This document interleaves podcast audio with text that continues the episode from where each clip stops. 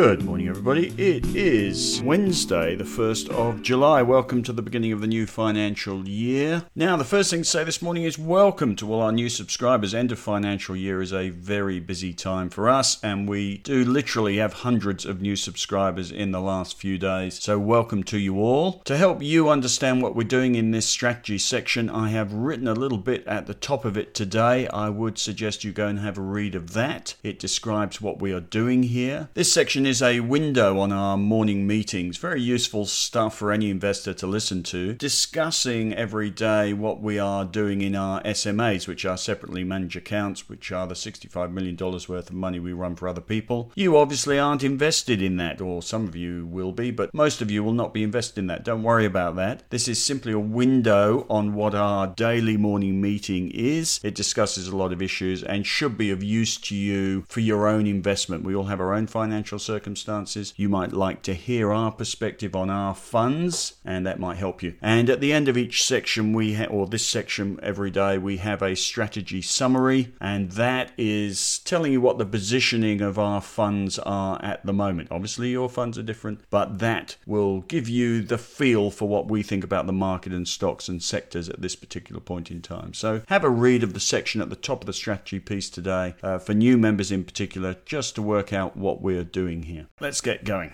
The market this morning's doing rather nicely. It started out flat. We're now at 52 points, but it is in low volume at the beginning of the financial year. Maybe some new money is being invested that was just being held off from yesterday. The market is looking a little bit, there are a few adjectives here. Henry calls it the grand old Duke of York market, which is marching everything up to the top of the hill, marching it down again. I've heard it called bipolar and a yo yo. The day before yesterday, we were down 89, up 83 yesterday. There was a bit of end of financial year shenanigans yesterday with the market popping 50 points and then losing it again. The background to the market is very samey at the moment. The headlines are still not good on the virus. Fauci said overnight that the US is moving in the wrong direction. Virus numbers are ripping up in the US, and I've got a chart of that in the strategy piece. They are having their second wave, if well, if if it is a second wave, they haven't got over the first wave really. Some states in the US are pausing reopening plans. China's stamping its legislative boot on Hong Kong. That could, of course, spill over into the US China relationship. Powell says the recovery came earlier than expected, but there are signs that the recovery is slowing. Joe Biden says he'll get rid of Trump's tax cuts. By the way, the bookies are giving you $1.55 for Joe Biden to get in. Trump is paying 275, although the bookies have no track record at all of getting these things right. And finally, on the negatives, there is talk of a new swine flu in China. On the good news front, deaths are still falling in the US despite the second wave of cases. And maybe this is why the market isn't too disturbed by the case numbers rising because treatments are getting better. And there have been a couple of positive economic numbers in the last 24 hours. Consumer confidence numbers in the US overnight were good, and Chinese PMI numbers yesterday were better than expected. All in all, it looks like the risk of a precipitous market collapse, which looked very likely two weeks ago, and it's why we cut out of the market, that risk appears to be dissipating to some extent. And lastly, on the positives, one interesting little text to one of our Marcus Today team members from their cousin in Washington, D.C. this week was that everybody's bored with it. We are just getting back to normal. And maybe this is what we're not seeing in Victoria, in the nanny state. We're not seeing the fact that the Americans are just not as fussed about the virus as we are and are getting back to normal.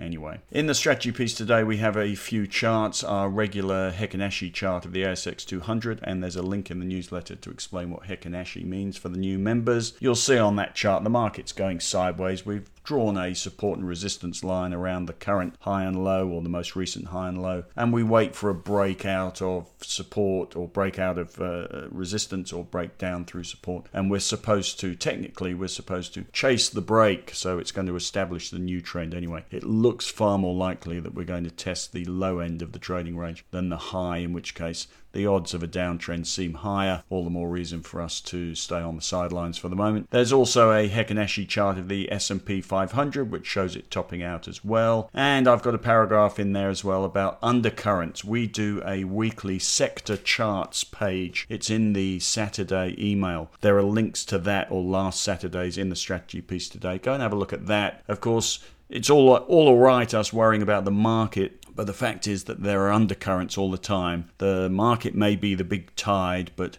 sectors are moving in different ways, and that sector charts page is going to show you the charts of each sector and show you whether the sector's got momentum, what's moving at the moment, what's not. And from this Saturday, we are going to include in that section the individual stocks in each sector and how they are performing and some of their fundamental numbers. Using that page, you'll be able to do some stock picking, and I have a template for making stock decisions in the strategy piece today that you could adopt. It is about making a market decision, then having a look at the sector movements, and then having a look at the individual stocks. Have a look at the strategy piece today, I'll teach you how to do that. Otherwise, the market probably really not going anywhere because our big sectors, which is banks and resources, seem to have topped out for the moment. Have a look at the strategy piece, you'll see charts of the banks and resources sector. That's about 50% of the market or 40%. And the market's not going to go anywhere until those big sectors perform. For the moment, they are undecided. There's also a chart in there of the energy sector. That's one of the best trading sectors when the market starts to recover again.